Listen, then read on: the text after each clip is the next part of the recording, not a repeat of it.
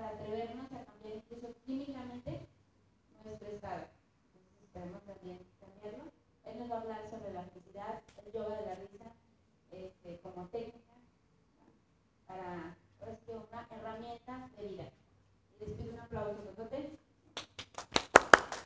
todos. O, o así sin micrófono, ¿cómo lo es? ¿Con micrófono o sin micrófono? Ah, muchas gracias. A ver, les grito y se escuchan. ¿Se escuchan bien? Conste. Si no, no lo escuchamos, profe. Muy bien, vamos a prepararnos ya para iniciar. Bueno, para iniciar quiero que todos demos un aplauso. No, dije nada más uno. Otra vez. Vamos a dar todos un aplauso. Muy bien. Y ese aplauso va a ser para ustedes. Y ahorita van a ver por qué estamos trabajando esa parte. No sé si le podamos cerrar la puerta para que no se vea. Somos poquitos y capaz que no nos escuchamos después. Pero así como me presentó mi, mi amiga la doctora Ceci, mi nombre es Jesús Alfredo Cruz Pérez. Me gusta que me digan Chuy. Y este, yo estudié también cursos de tanatología y me dedico a una cantidad de cosas. Y siempre estoy bien contento cada vez que me invitan a este tipo de, de eventos donde puedo compartir con ustedes diferentes cosas, diferentes conceptos. Y son conceptos de vida, no necesariamente conceptos de un libro. Nadie es caro hasta que no le toca vender. ¿Cuándo eres caro? Cuando vendes. ¿Cuándo valoramos la vida? Cuando estamos cerca de la muerte. Cuando no estamos cerca de la muerte pensamos que somos eternos. ¿Qué mejor cuando estamos capacitando y formando expertos como ustedes? Volverlos empáticos, no simpáticos. Empáticos, entiende el dolor que estoy sufriendo cuando llego contigo. Si, todo, si son tanatólogos, podré llegar contigo no por alegría. Yo creo que nadie en su sano juicio va con un tanatólogo en, si todo le va bien o si hay vida. Pero se nos olvida que la tanatología también vive, estudia el buen vivir, no solamente el buen morir. Aunque el, si, si la desglosamos la palabra, tanatos es muerte, logos, estudio, tratado. Pero no podemos hablar de la muerte si no hablamos antes de la vida. ¿Quién es la única persona que puede morir? Alguien que ha vivido. Si tú no has vivido, o sea, no existes, para ti la muerte ni te va ni te viene. ¿Cuándo te va a importar la muerte? Cuando vivas. ¿Cuál es el precio más grande que pagamos por vivir? Morir. Entonces yo te quiero clarificar, nada en esta vida es gratis. Nada. Siempre pagamos un precio por algo. Si tú eres de las personas que dicen, no, Chuy, la vida es gratis. Pues no, ya te dije, vas a pagar el gran precio que es morir. Pero ¿cómo vas a morir? ¿Cómo vas a llegar a ese día? Sufriendo, cargando changuitos de ene cantidad de personas, o realmente vas a decir, vas a estar en, esa, en ese lecho, en esa cama, vida nada te debo, vida nada me debes, vida estamos en paz, cuando quieras, papá Dios, mamá Dios, cuando tú quieras, ven por mí. Ay no, no me lleves, es que mis hijos son tan inútiles, ¿y ahora quién los va a cuidar? Ay, es que mi esposo es bien bruto. Ay, ¿quién va a mantener la, la casa, la familia? No, Dios, no me puedo morir. Yo creo que es lo interesante de, de la muerte. No se muere quien quiere, se muere quien debe. Como dicen, si te toca, aunque te quites. ¿Sí? Y si no te toca, aunque te pongas. Ay, ay, ay, Dios me salvó. Ay, qué suerte. No, es que no te tocaba morirte. Todavía no has alcanzado tu propósito de vida.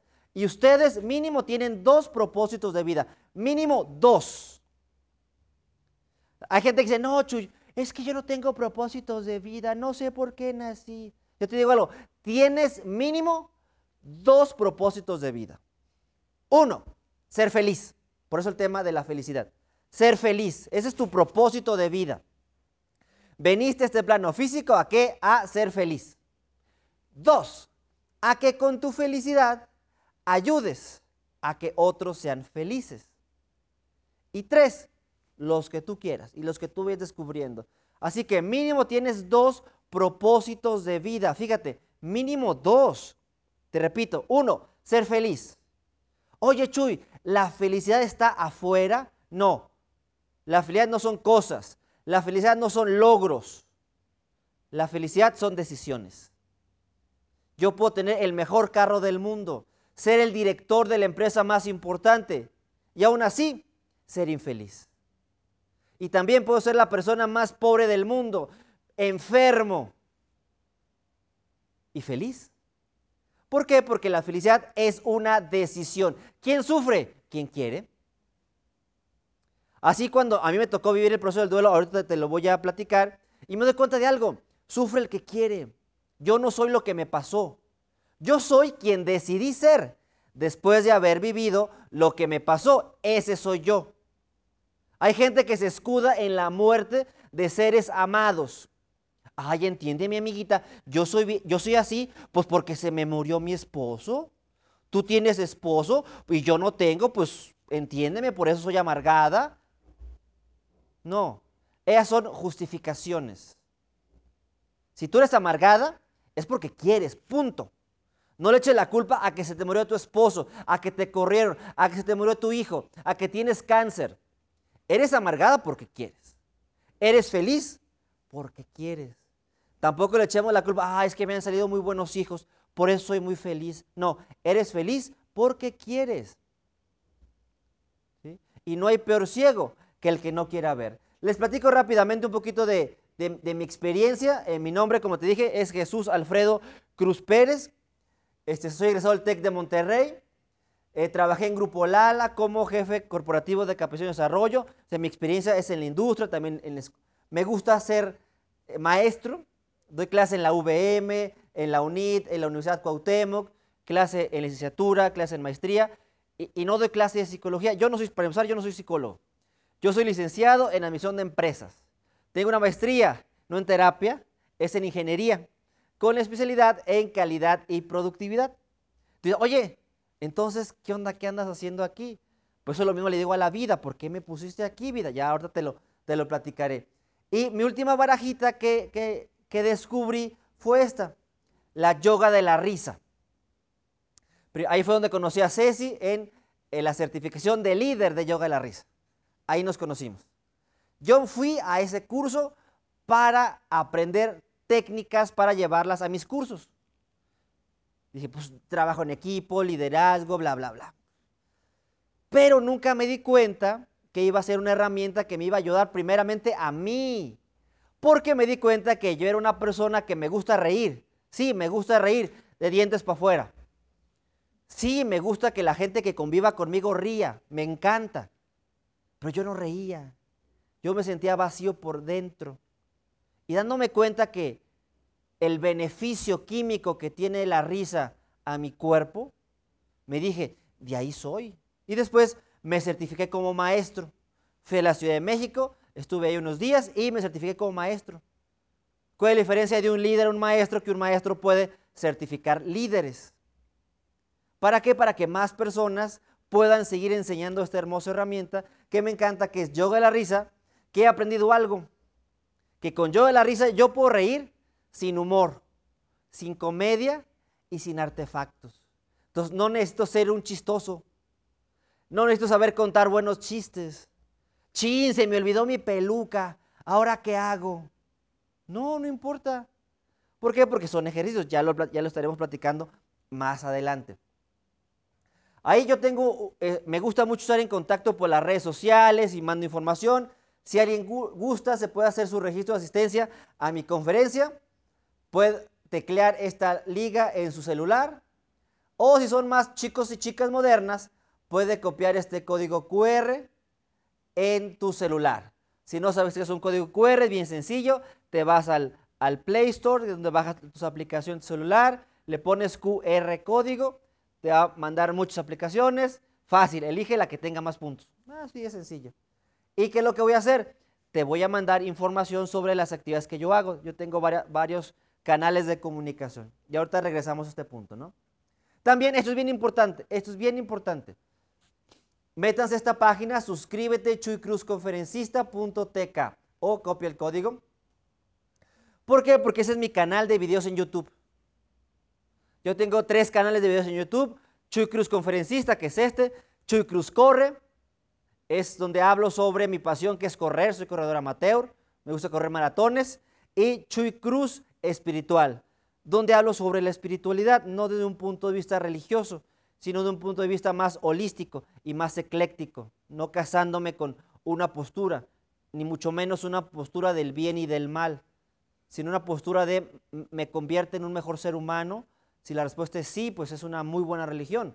Yo te digo, ¿quieres evaluar si tu religión es buena? Yo te haré la pregunta, ¿esa religión que profesas te convierte cada día en un mejor ser humano? Si la respuesta es sí, estás en la mejor religión. No importa que seas este, testigo de Jehová, adventista, católico, cristiano. Si tú estás donde te vuelve un mejor ser humano, estás en, en lo mejor. Soy ateo, Chuy. Ah, ok, ser ateo te convierte en un mejor ser humano. Sí, perfecto, estás en lo mejor. Pero si tu religión te da el derecho de juzgar y caes en lo que yo le llamo la trampa del ego. ¿Cuál es la trampa del ego? Creer que lo que tú haces es mejor que lo que hacen los demás. Esa es la trampa del ego. Cuando juzgamos, no, es que tú estás mal.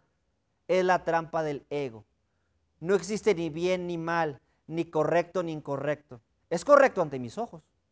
A mí me ha funcionado, pero chance a ti no. Eso es lo que pasa cuando queremos ayudar a las personas, pero las ayudamos desde nuestra perspectiva.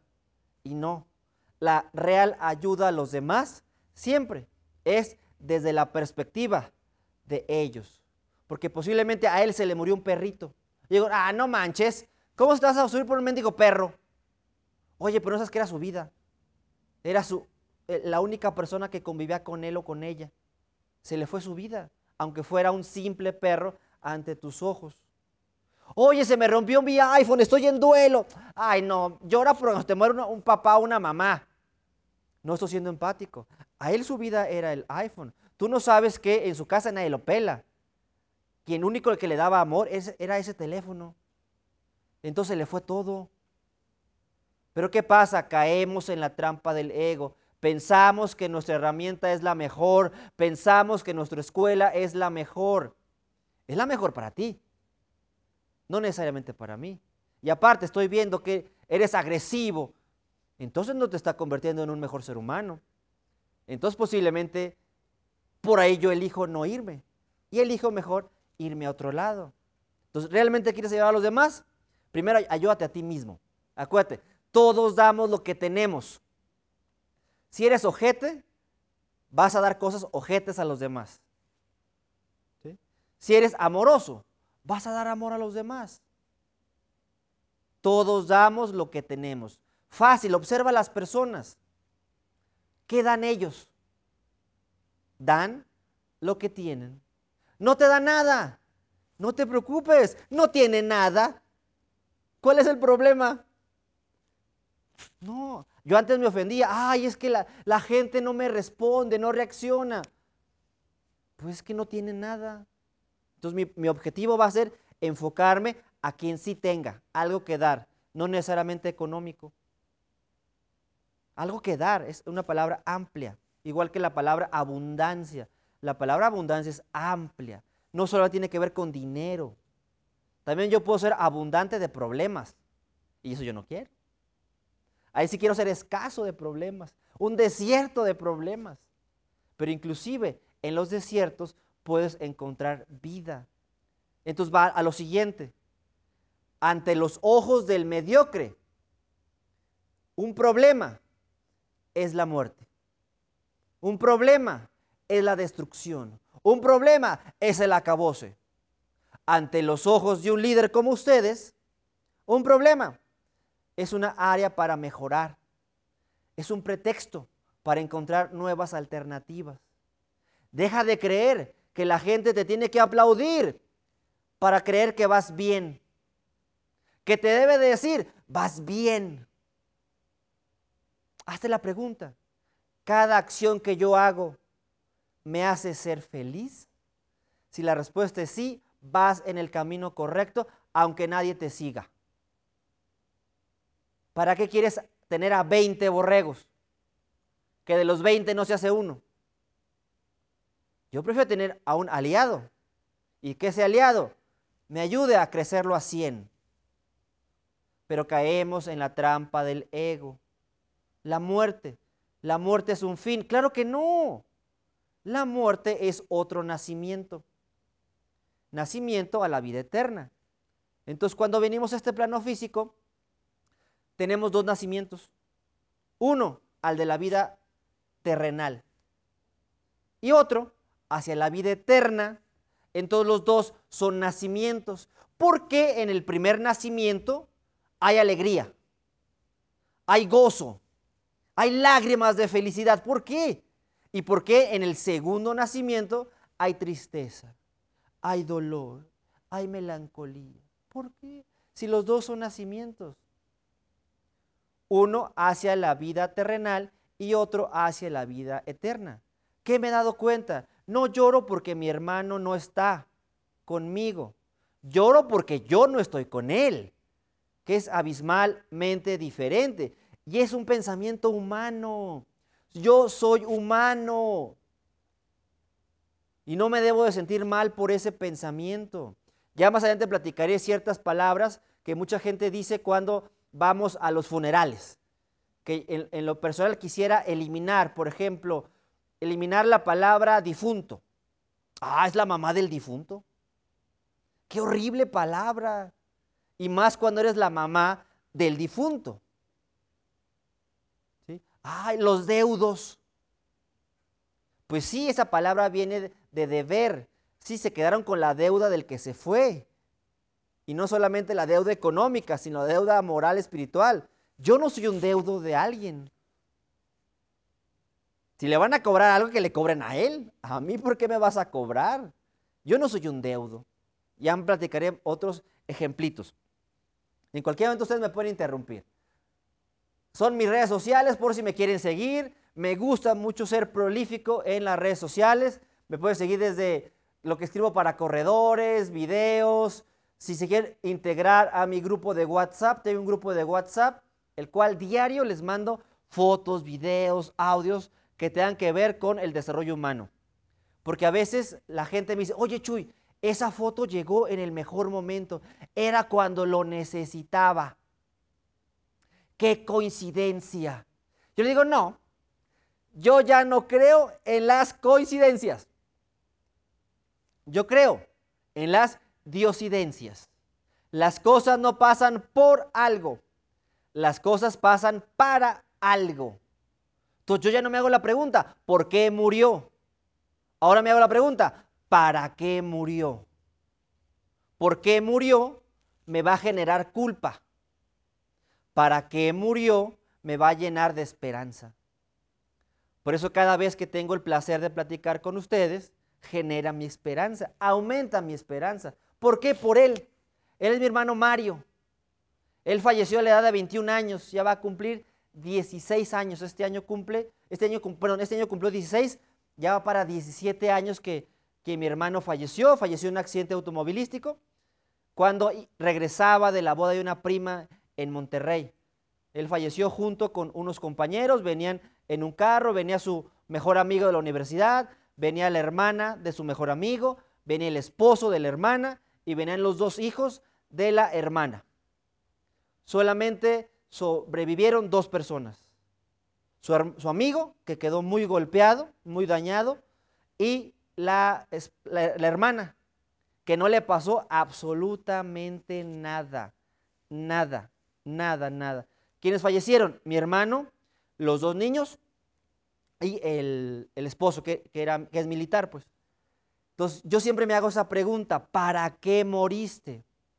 Y luego, luego me respondo, para estar aquí con ustedes. Si mi hermano Mario siguiera vivo, yo el día de hoy no estaría aquí con ustedes. Entonces, al final te gusta esta plática, dale gracias a que Mario murió.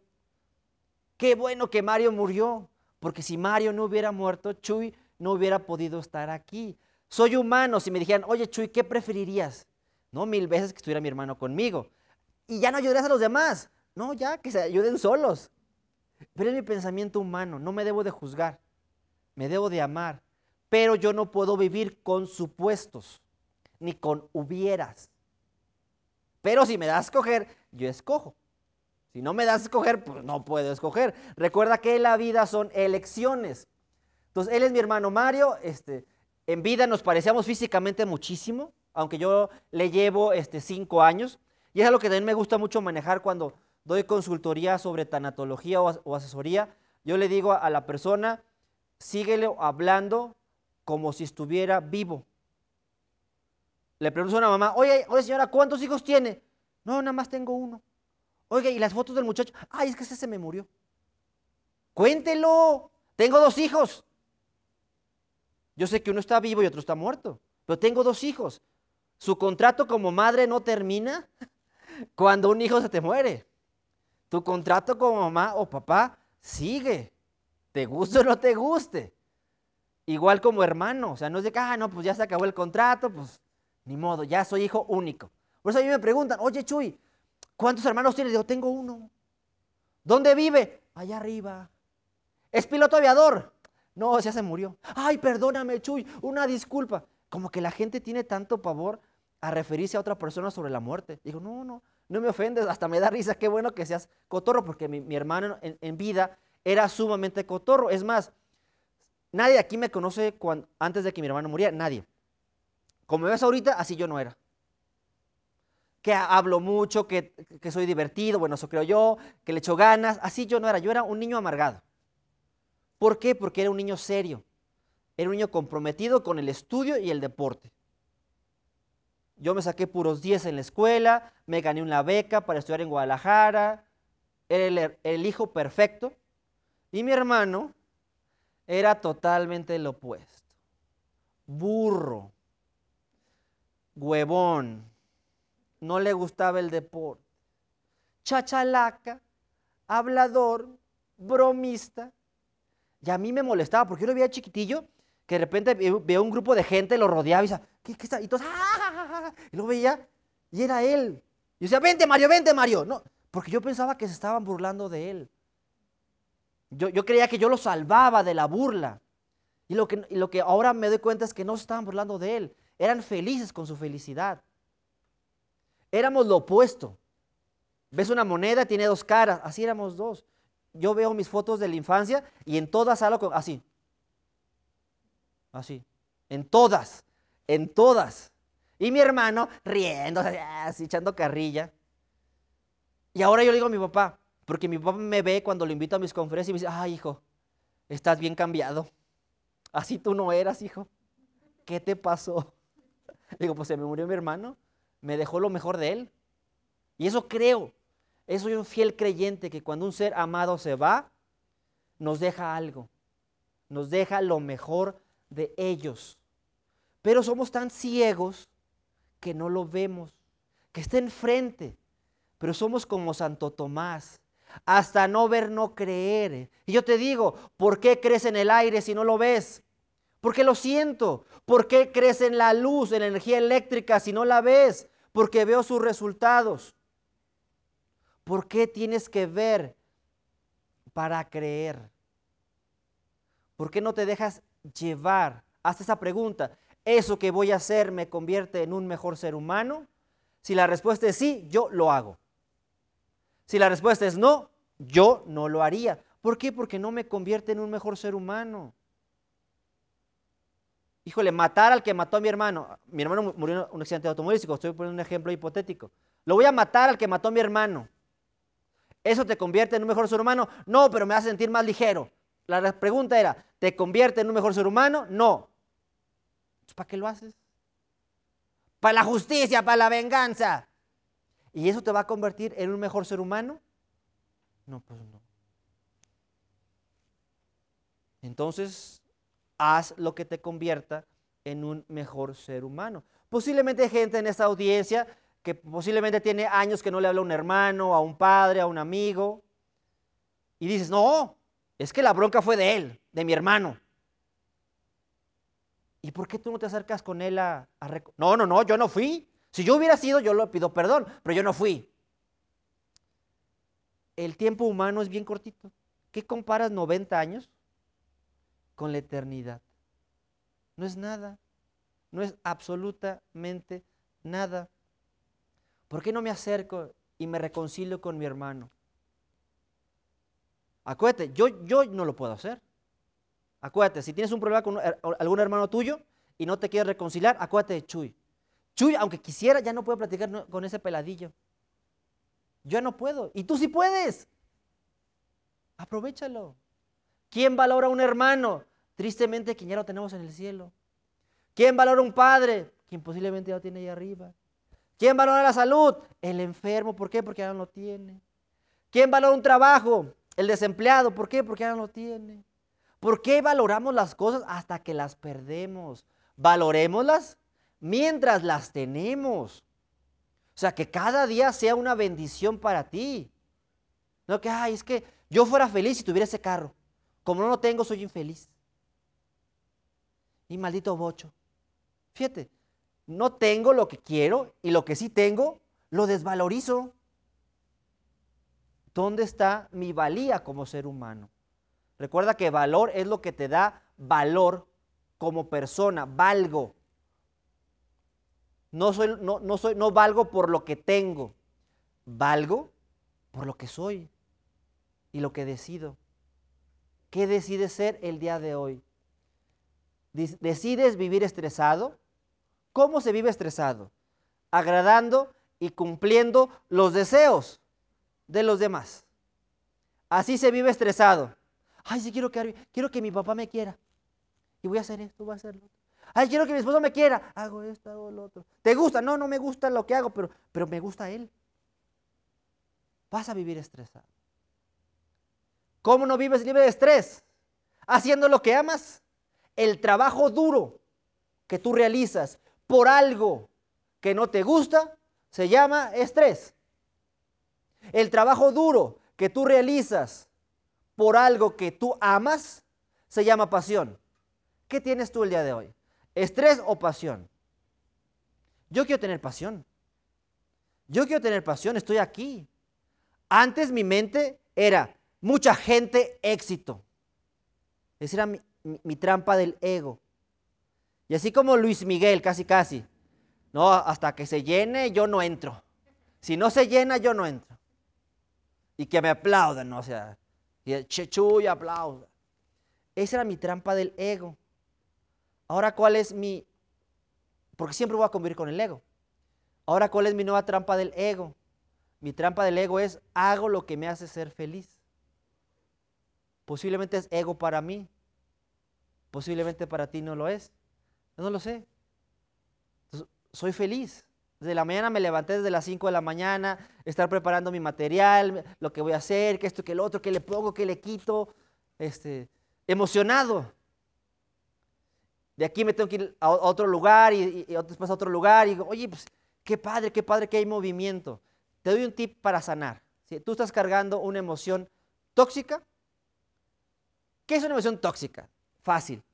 Cualquier emoción opuesta al amor. Esa es una emoción tóxica.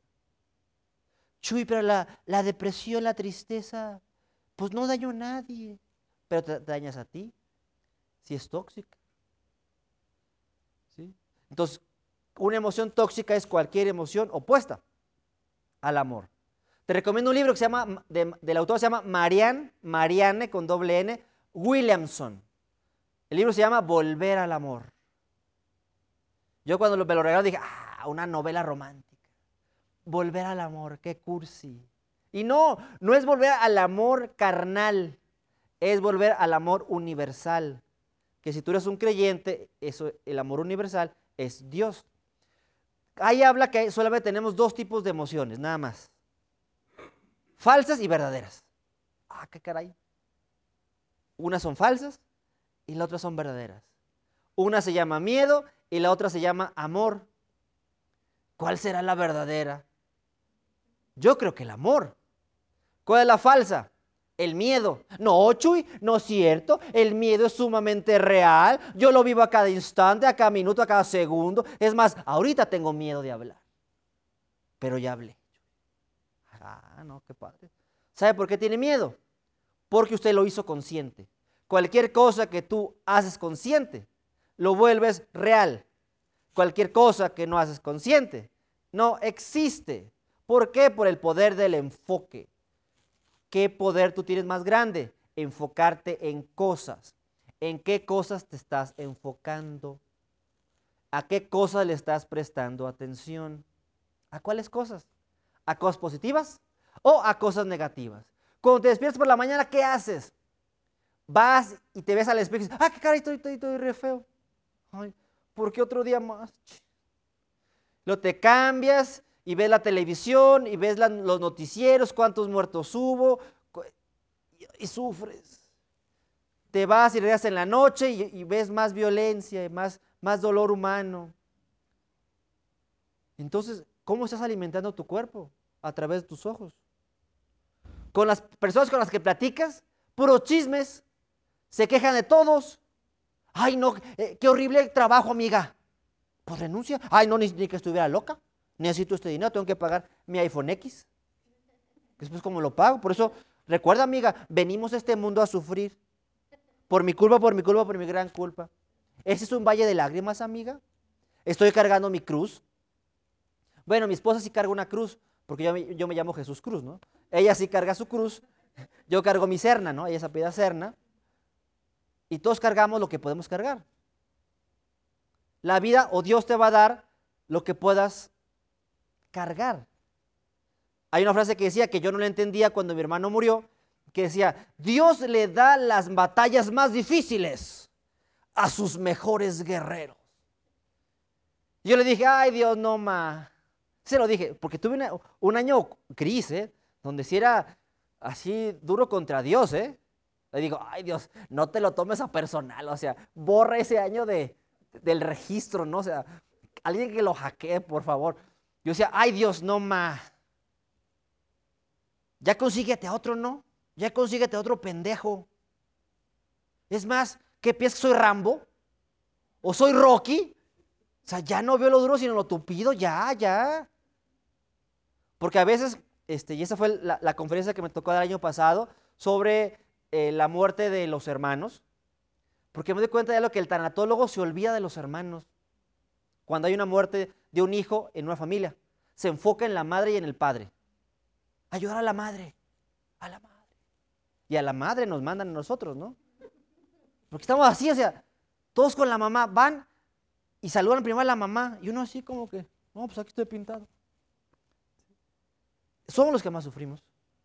Yo le decía a mi madre, porque me, me cansaba de decir, yo, yo quería que reaccionara, yo quería que reaccionara, pero nadie es caro hasta que no toca vender. A mí nunca se me ha muerto, muerto un hijo. Hoy ya tengo dos hijos, y digo, ay, güey, con razón mi mamá estaba así. Y yo, si le pasa algo a, a mis dos chamaquitos, a mis dos cachorros, digo, ay, güey. Entonces yo entiendo un poquito a mi madre. Pero yo decía, a ver, usted sufre nomás por uno que se le fue, y aquí le queda otro, así como de repuesto, ¿no?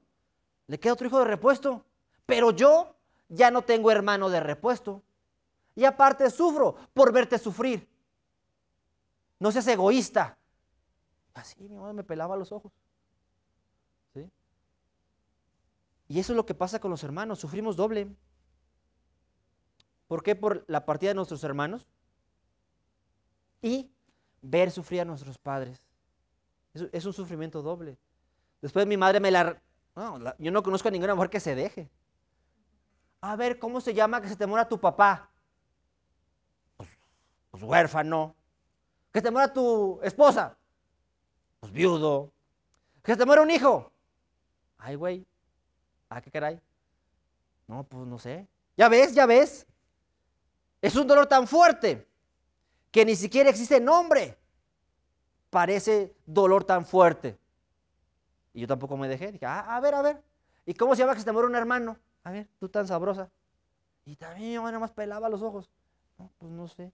Ya ves, el dolor de perder un hermano es tan fuerte. Ahí aprendí que los seres queridos no se pierden, ni que fueran celulares o, o zapatos o calcetines.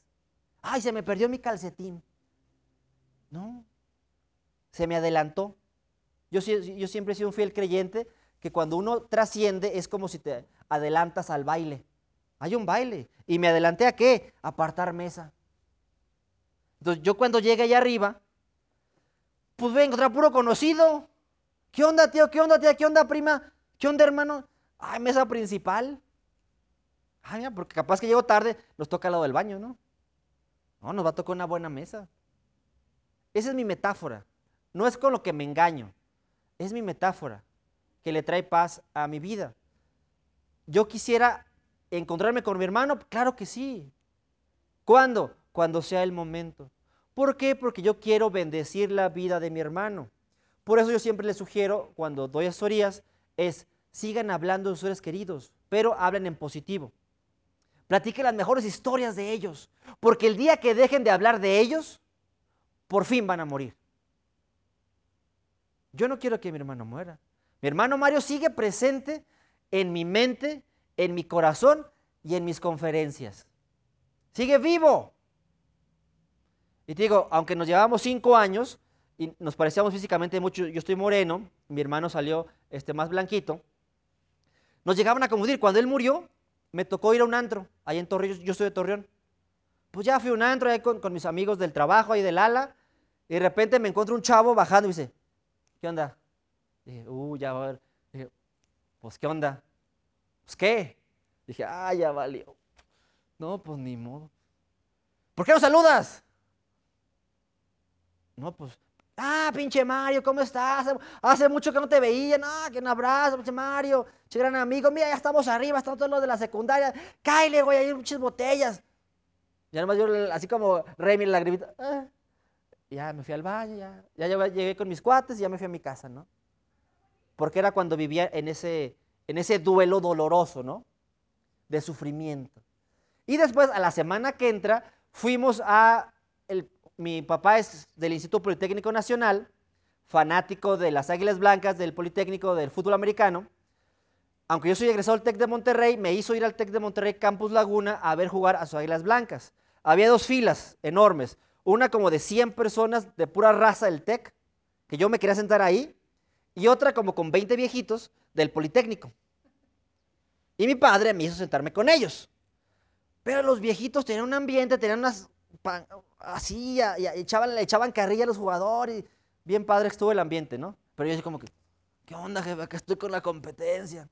Y de repente pasa un, un profesor, un exprofesor de, de mi hermano, y me dice, y, y yo pasando, ¿qué onda, Mario? ¿Cómo está? ¿Cómo está, ingeniero? Ah, gusto en verlo, hace mucho que no lo veía, Mario.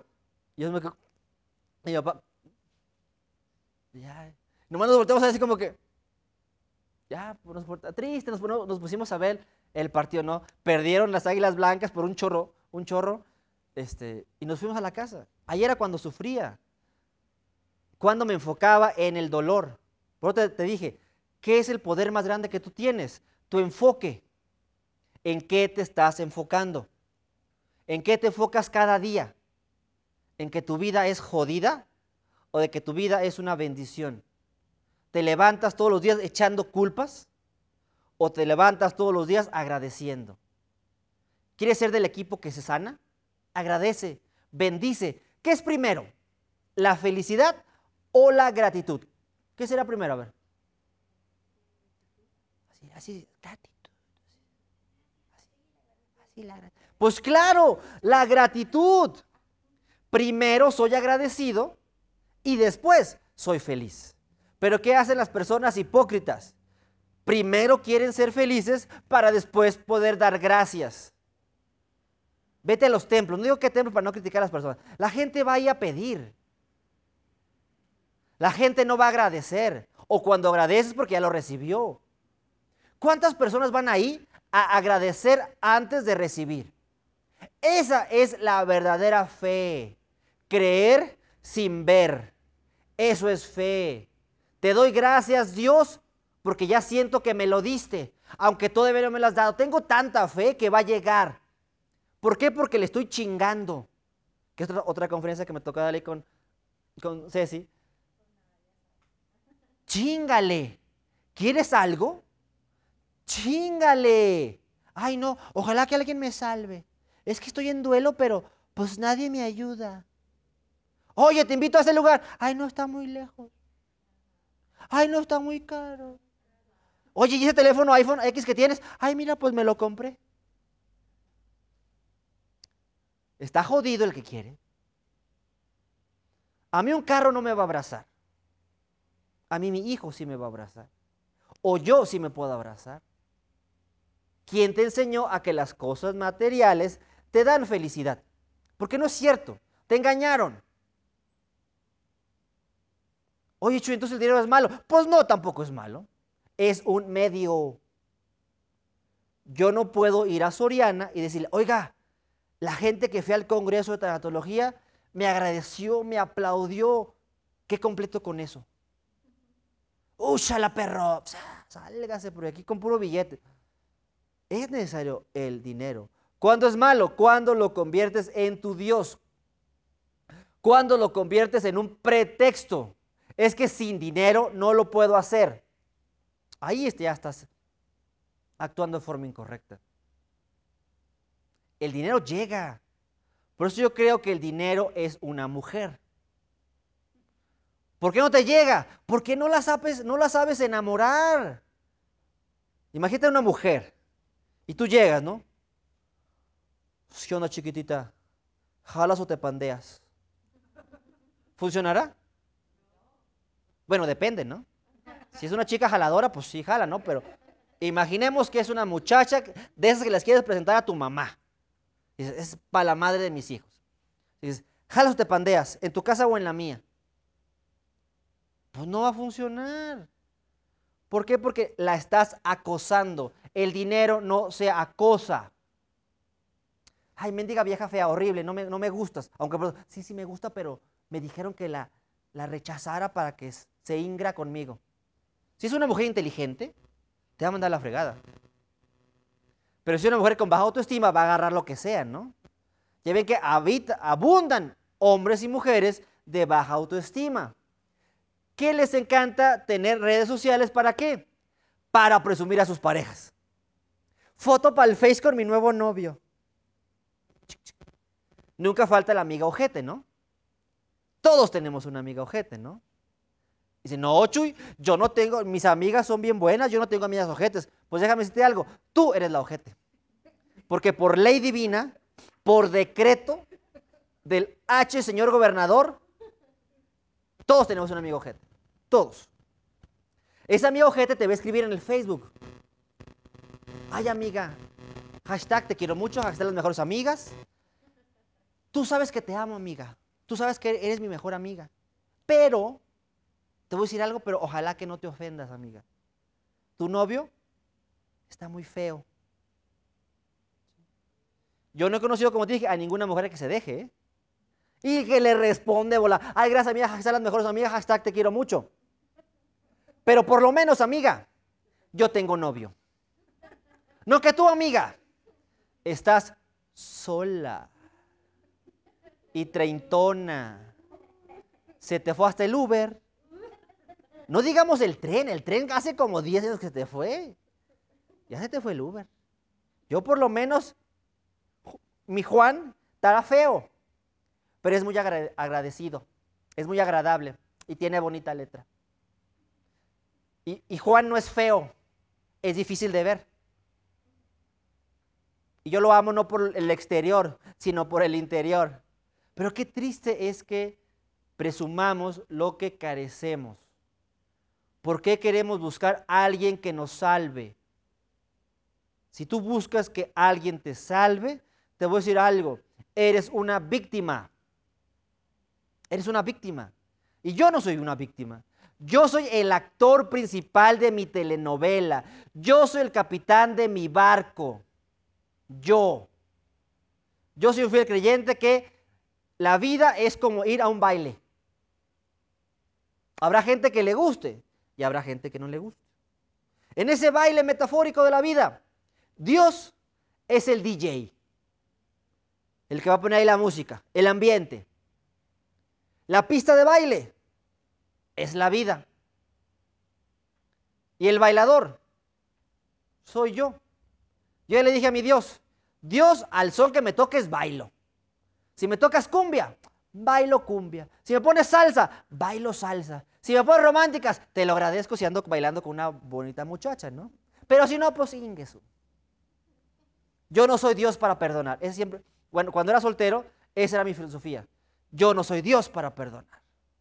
Pero ya, ya estoy casado, ya, ya perdono. Sí. Ya perdono, si no, así me va, ¿no? O sea, no, no soy mandilón, no soy menso, que es diferente. La gente nos critica a los hombres porque somos mandilones. No, yo soy así porque no quiero que me golpeen. No, yo por eso me porto bien, ¿no? Entonces, ¿por qué criticamos la vida? ¿Por qué queremos tener una vida perfecta? ¿Quién te lo dijo? Te digo, fue una mala información. La vida es lo que es y punto. Si tú naciste pobre, no es tu culpa. No es tu culpa. Si tú mueres pobre, sí es tu culpa. Ay, no es que yo mo- mo- morí pobre porque pues Dios quiere a los pobres. Pues no, Dios quiere a los felices. Y si en tu pobreza tú fuiste feliz, ya la hiciste.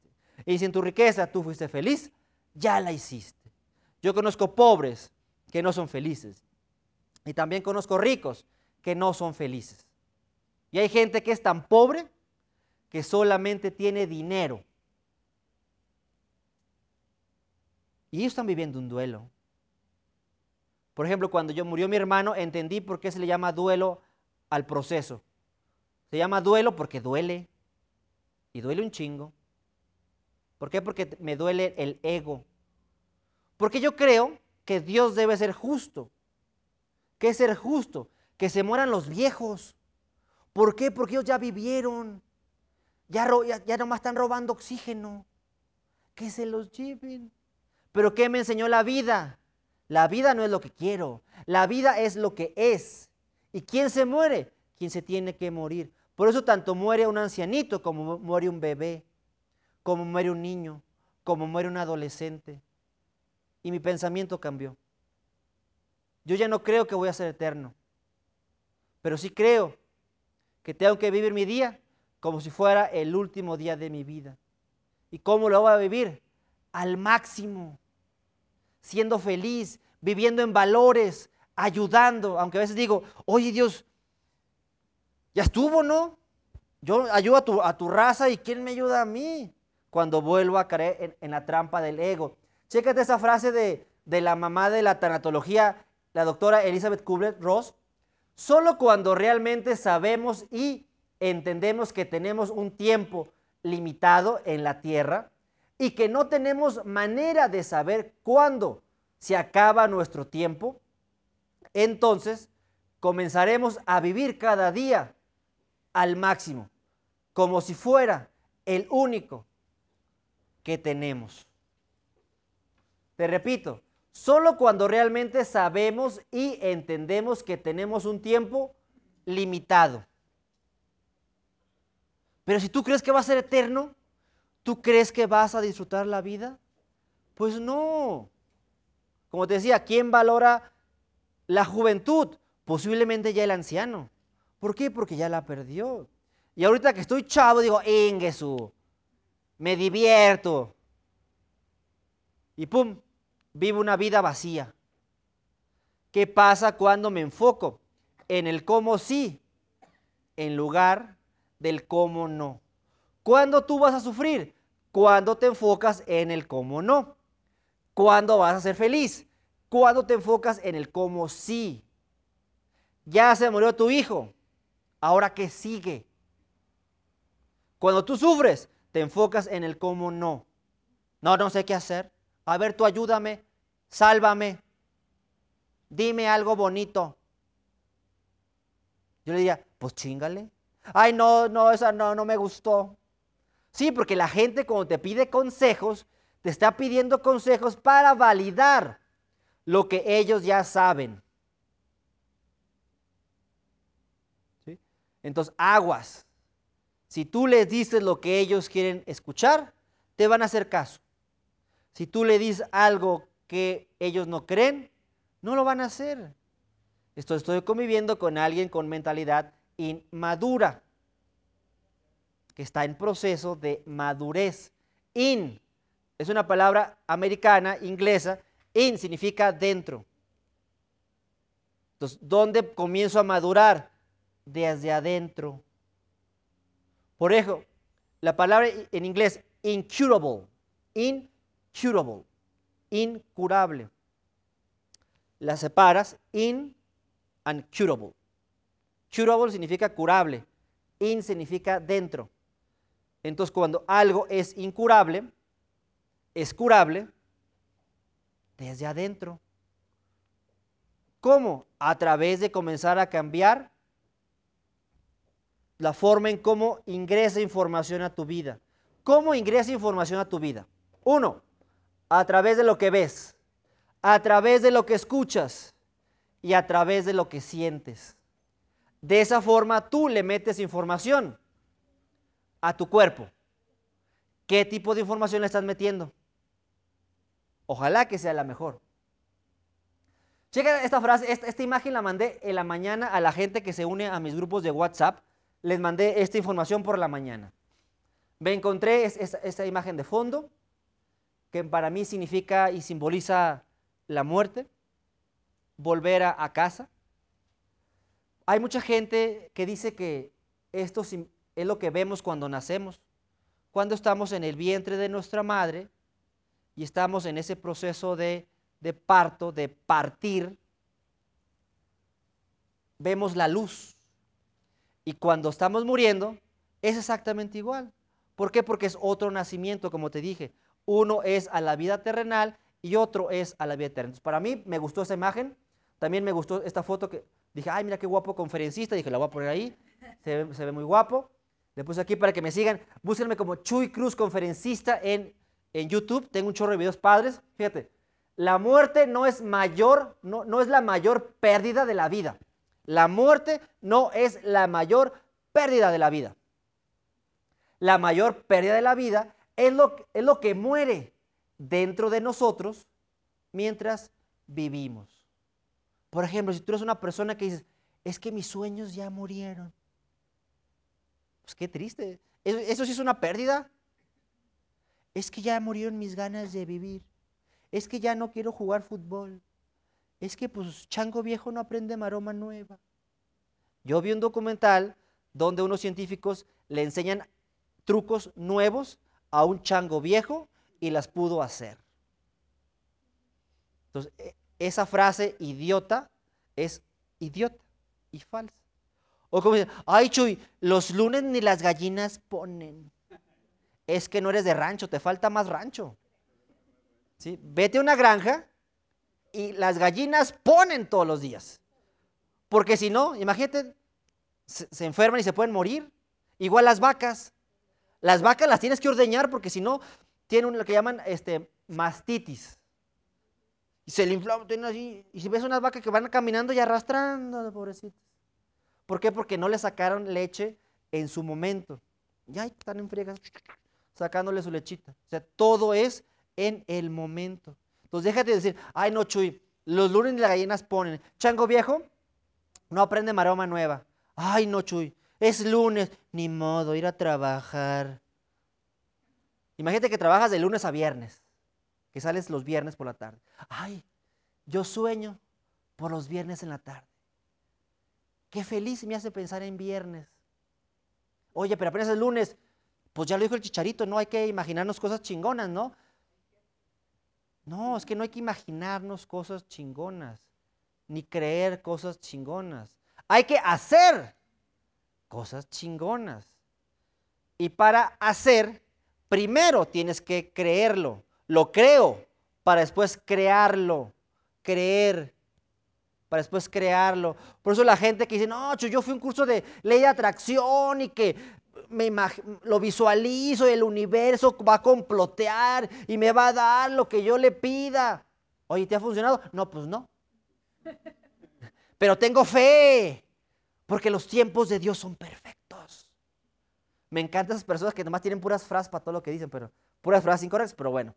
Es que los tiempos de Dios son perfectos, Chuy. Y le digo, ay, no, tú no eres una persona de fe. ¿Sabes por qué sufres? ¿Sabes qué? ¿Por qué no te funciona la ley de atracción? Porque no llegaste al capítulo dos.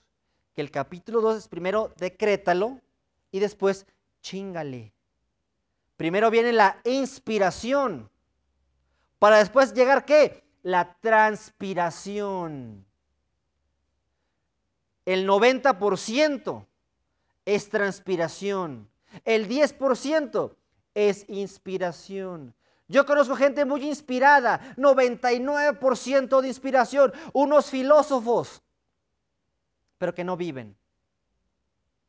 Y también conozco gente que nomás transpira, y es como el borras, todos hacen a lo baboso. A todo le tiran y a nada le dan. Hace falta la inspiración y después transpirar esa inspiración. La relación que te propongo es diez por ciento de inspiración y noventa por ciento de transpiración. Porque la vida se vive, no la vida se sueña. Si tú estás soñando una mejor vida y no le estás chingando, pues creo que tienes un porcentaje muy dividido, ¿no? Inspírate y después crea. Por ejemplo, a mí me está gustando mucho llegar por las redes sociales. Estoy subiendo muchos videos a, a YouTube. ¿Por qué? Porque yo quiero llegar a muchas personas. Y yo sé que cuando lo hago por YouTube, llego a miles de personas. A miles. Yo sigo dormido y, y me siguen viendo en un, un video en YouTube. ¿Por qué? Porque es mi sueño. Mi sueño solamente es ayudar mínimo a una persona. Es más, el día de hoy yo nomás vengo por una persona. Si esa persona hace un cambio positivo en su vida, yo me voy contento el día de hoy de esta conferencia. Si son dos, ¡wow! Doblegué. No, hombre, hoy vine con todo, mi Ceci, ¿eh? ¡Tres! ¡No, hombre! El trescientos por ciento. ¡Wow! ¡Wow, wow, wow! Fueron todos. No, hombre. No, hombre. Antes te hablo, mi Ceci. Entonces, aguas con eso. Vamos a hacer ahorita un ejercicio. Es más, como... Véngase para acá, véngase para aquí adelante. Pero ya, ¿no? Bueno, todos, todos. No, no hay luz por aquí, no, no, no hay luz por acá. Aquí todos, aquí arriba, pues aquí. No más que hay luz, habrá luz por acá arriba, de este lado. Para que nos veamos todos por acá. Ahí va, ahí va. Eso, muy bien. Un aplauso. Sí, yo dije uno. Muchos aplausos, muchos aplausos. Muy bien. Vamos aquí a hacer unos ejercicios. Muy bien. ¿Qué es lo que vamos a hacer? Vamos a hacer un ejercicio de una doctora que se llama Donna Eden, que ella, su técnica se llama la... Júntense para acá, júntense, estamos. Se llama la medicina energética. Y junto con su esposo, que es un doctor en psicología, él maneja la psicolo- psicología energética a través de los canales de energía. Por ejemplo, a mí me gusta mucho basarme en la acupuntura, porque es, es una técnica creada por los chinos hace más de cinco mil años, que demuestra algo que muchas eh, ciencias espirituales lo platican, que es que tu cuerpo corre energía. Ellos lo llaman meridianos energéticos. Entonces, lo que vamos a hacer ahorita el día de hoy es una rutina que ella hace de forma diaria que dura menos de cinco minutos, que si la podemos hacer todos los días, nos va a dar muy buenos resultados.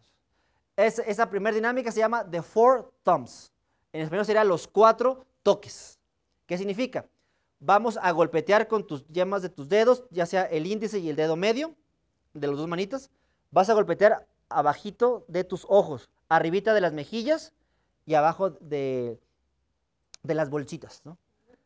Donde sientes huesito, pero sientes huesito, abajito del ojito, así, ab- exactamente abajito. Es el primer punto. Segundo punto es, si aquí tenemos dos huesitos donde nace la clavícula, vas a poner con tu manita, ya sea en forma así como de cilindro, o también así, un puño, y vas a como golpetear, ya sea como cilindro, o con el puñito, ¿sí? Ese es el segundo. ¿De acuerdo?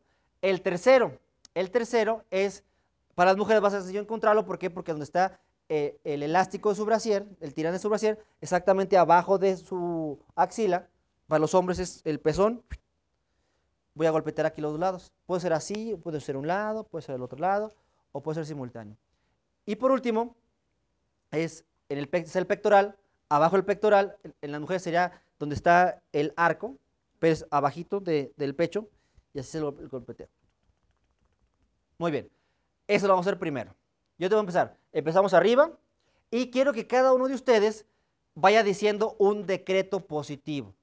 Vamos a empezar y vamos a hacer la vueltecita. Pero quiero que comience con la palabra yo soy.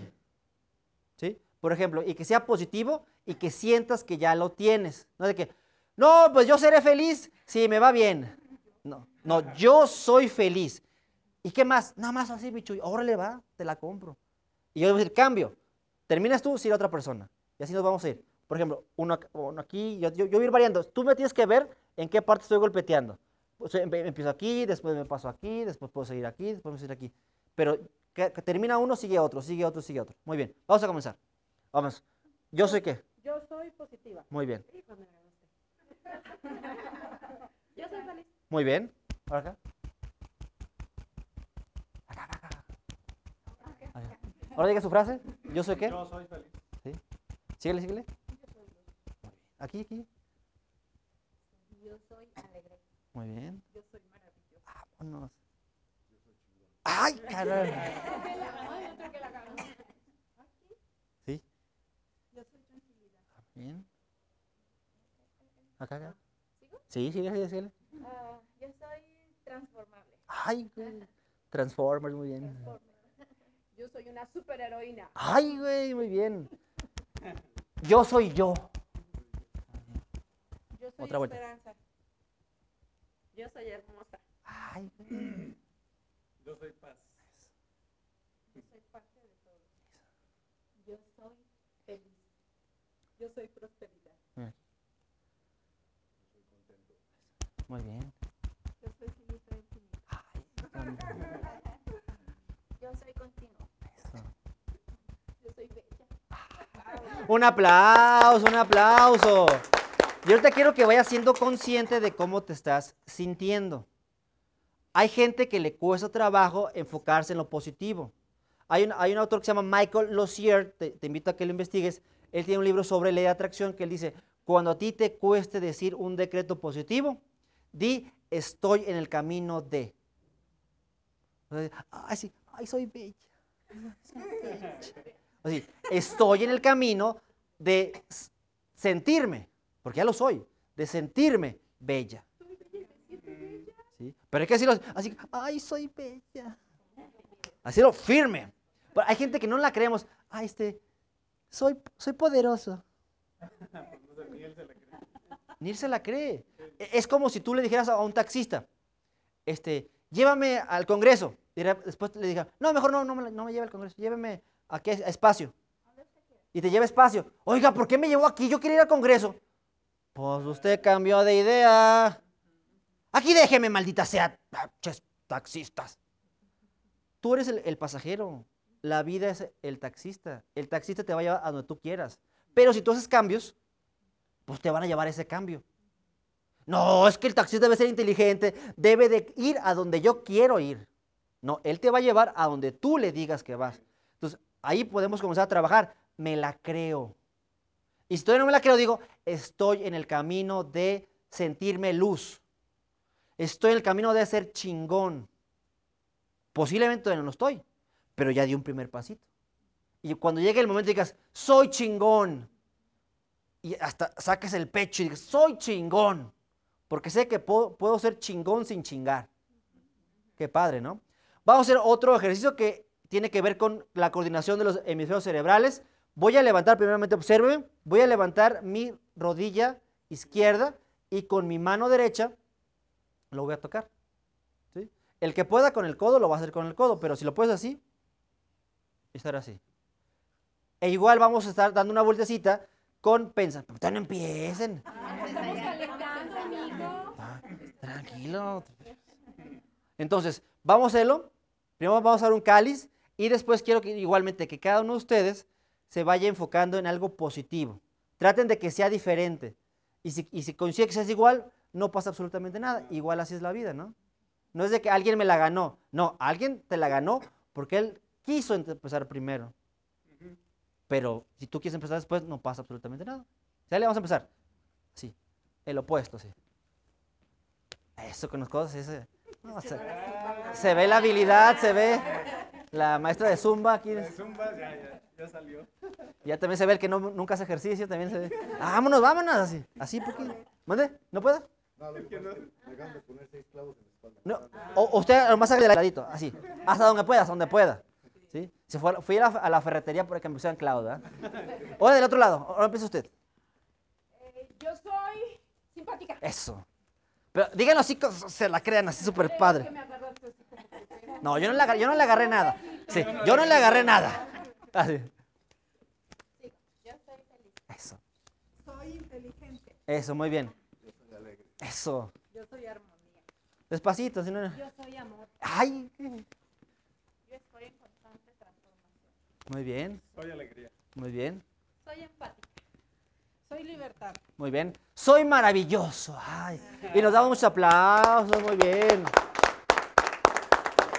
Muy bien, ahorita me gustaría que me platicaran ahorita cómo se están sintiendo. Por ejemplo, puede ser algo, algo tan sencillo como siento calor, o siento algo, pero no sé qué es. ¿Sí? No, es que... Es que falta más, más, hacer más box. Porque el chiste, o sea, ¿por qué empiezo a sentir eso? Uno, porque el flujo de mi sangre comienza a circular. Entonces también mi energía comienza a circular. ¿Qué es lo que debo trabajar si yo quiero salir adelante? Enfocarme en lo que sí quiero lograr, no en lo que no quiero lograr. Entonces, debo de enfocarme en cómo mi mente está cambiando sus patrones.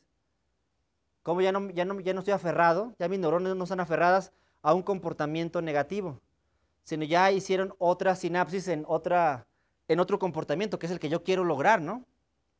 Entonces, eso es lo que vamos a estar trabajando. Y ahorita vamos a, a trabajar otro ejercicio que tiene que ver con yoga de la risa. Quiero que observes, no hagas, observa. Vas a poner tus manos al frente, que observe. Sí. Para que aprenda y después ya lo repiten.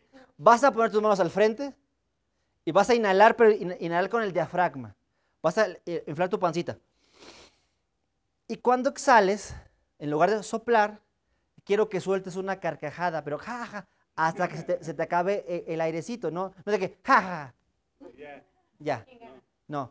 A mi ritmo. Si yo se me acabó el aire a la mitad, pues a la mitad. Pero que como que sea un indicador las manos. Si está aquí es que ya se acabó todo. Aquí es que tengo todo el aire dentro de mí. No de que, ja, ja, ja, ja, ja, ja, ja. No, o sea, como que es el indicador, ¿no? ¿De acuerdo? Así. Una, dos, tres, manos al frente. Inhalamos. Sostenemos. Y exhalamos. ¡Ja, ja, ja, ja! ¡Saca, saca, saca! No, uno se quedó aquí, otro se quedó, no, se quedó trabado ahí. Échenle aceite, échenle aceite. Ahí va otra vez, acuérdate. Inhalo y jalo, y exhalo y empujo. Jalo, empujo, jalo, empujo. Ahí va. Así. Dije, se quedó así, se quedó trabado. Dije, jálele. Y luego acá. Dije, píguele para que lo suelte. Ahí va, una, dos, tres, inhalo. Sostengo. Y me río.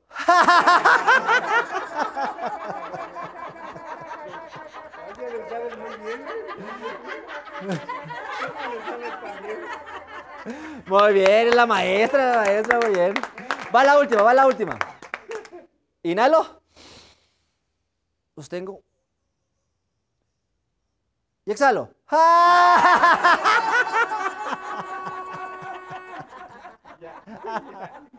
Muy bien, un aplauso, un aplauso. Muy bien, muy bien, tomamos asiento, tomamos asiento, por favor.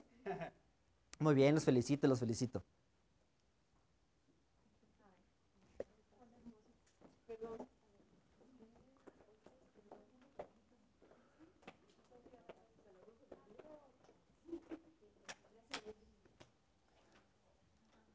Muy bien, chécate la imagen que está aquí en pantalla. Ahí le puse la palabra emprendedor. Ya estamos a punto de, de terminar la, la plática y quiero empezar a ir terminando con esto. El emprendedor, quita la palabra emprendedor, la mamá. Quítale la, la mamá, el hijo. Dice, el emprendedor se capacita en todo, menos en ser feliz. Tienes grados doctorales, tienes maestrías, la gente te ama, te aprecia, pero no eres feliz. O eres feliz hasta que termines el doctorado, lo terminas y, hijo, chin, todavía no soy feliz. ¿Por qué? Porque tristemente lanzamos la felicidad más lejos. Ay, cuando me case voy a ser feliz. Te casas, Bueno, este, cuando tenga mi primer hijo. ¿Tienes tu primer hijo? Bueno, cuando entre a la escuela. Entre a la escuela. Bueno, cuando entre a primaria, secundaria, preparatoria, universidad. Y al final de cuentas terminas que nunca fuiste feliz. Fuiste feliz de forma condicionada. Por eso a mí en lo personal me gusta mucho yoga la risa, porque se enfoca en generar una risa incondicionable, incondicionada. Por ejemplo, cuando tú vas a un show de comedia, ¿por qué te ríes? Te ríes porque le entiendes al chiste. Si no le entiendes al chiste, no te ríes. Y peor aún, si ese chiste es misógino, te vas a enojar. Entonces, ¿de qué sirvió decir un show de comedia? Por eso me gusta yo la risa, que no se enfoca en humor, no se enfoca en comedia, no se enfoca en artefactos, se enfoca en ejercicios. ¿Por qué se llama yoga? Porque toma lo mejor de la yoga. La postura, no, lo mejor de yoga no son las posturas, es la respiración. ¿Por qué? Porque a través de la respiración casi todas las escuelas espirituales en el mundo dicen que en el respirar está el prana, el chi, el ki, lo que tú lo quieras llamar. Y es cierto, cuando un cuerpo está bien oxigena, oxigenizado, pues cosas maravillosas pasan en su funcionamiento. ¿Por qué nos da el mal del puerco? Porque pues casi la mayoría de la parte de la sangre, el oxígeno va para la panza para ayudarle a que haga su proceso de digestión. Entonces mi cabecita se queda sin mucho oxígeno y empieza la pestaña de plomo, ¿no? Pero ¿qué pasa cuando me activo? ¿Qué pasa cuando me muevo? Por eso yo te decía, no hay mejor forma para salir de un suceso negativo que es moviéndote. Moviéndote. Por eso yo le digo cuando vienen conmigo a terapia, ya usted está sanada al cincuenta por ciento. Porque decidió pararse de su casa, tomar su carro, venir para acá. Ya, ya nomás trabajemos, trabaje usted a completar el otro cincuenta por ciento. Ya no, ya no usted ya no está al cero, todavía no está al cien por ciento. Trabajemos juntos para que llegue al cien por ciento. Ya para ir terminando te voy a contar la historia de este perrito. Era una persona que caminaba y pasaba siempre por un, un parque, estaba un poste y siempre estaba un perrito y ese perrito siempre estaba llore y llore. Y al joven se le hacía raro de por qué ese, ese perrito siempre está llorando. Hasta que un día le preguntó a un policía, oiga señor, una pregunta. Ya tengo como un mes pasando por aquí y siempre veo a ese perrito. No, ese perrito ya tiene, tiene aquí años. Y siempre lo veo llorando. Sí, siempre llega, se sienta y empieza a llorar. Y después se levanta y se va. Oiga, ¿y por qué llorará? ¿Por qué vendrá ahí y llorará? ¿Y qué le dijo el policía? Es que ese perrito cuando llega, se sienta en una tablita y esa tablita tiene un clavo. Entonces todos los días ese perrito se entierra el clavo y por eso llora. Entonces yo le digo a, a ustedes, posiblemente tú estás sufriendo, ¿por qué? Porque te estás enterrando este clavo emocional todos los días. ¿Qué pasa? Tú estás decidiendo sufrir. ¿A qué le estás dando poder en tu vida? A lo que te, a lo que le des poder es a lo que vas a ser más y más fuerte. Entonces, aguas con eso. Acuérdate de esta metáfora. Serás como este perrito que todos los días llega, se sienta, se entierra ese clavo y siempre estás sufriendo. Entonces, ya para terminar, a mí en lo personal quiero nuevamente agradecer a la, a la doctora Ceci por la invitación. Muchas gracias Ceci por invitarme a estar presente en los eventos que tu fundación tan loablemente realiza y siempre estar comiendo con gente tan maravillosa como ustedes. Y quiero terminar con esa parte. Sufre el que quiere. El dolor, todo lo vamos a vivir. Todo lo vamos a vivir. Pero el sufrimiento es una decisión, al igual que la felicidad. Y también eso me gustaría que te quede claro. Ser feliz es una decisión. ¿Y cómo vas a pedir trabajo? Ay, ¿me da trabajo? ¿De qué? De lo que sea. ¿Lo contratas? ¿Y por qué así te comportas con la vida?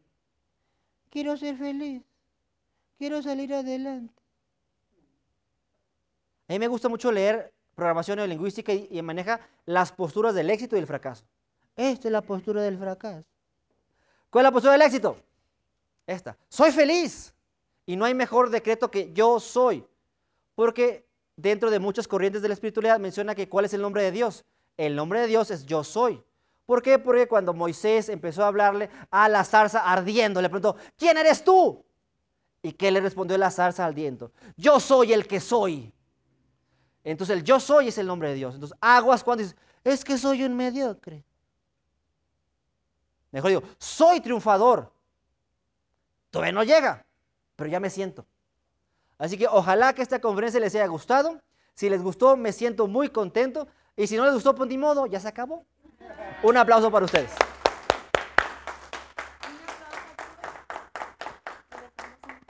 Ándale. Ya como que ya para ser feliz. Dice,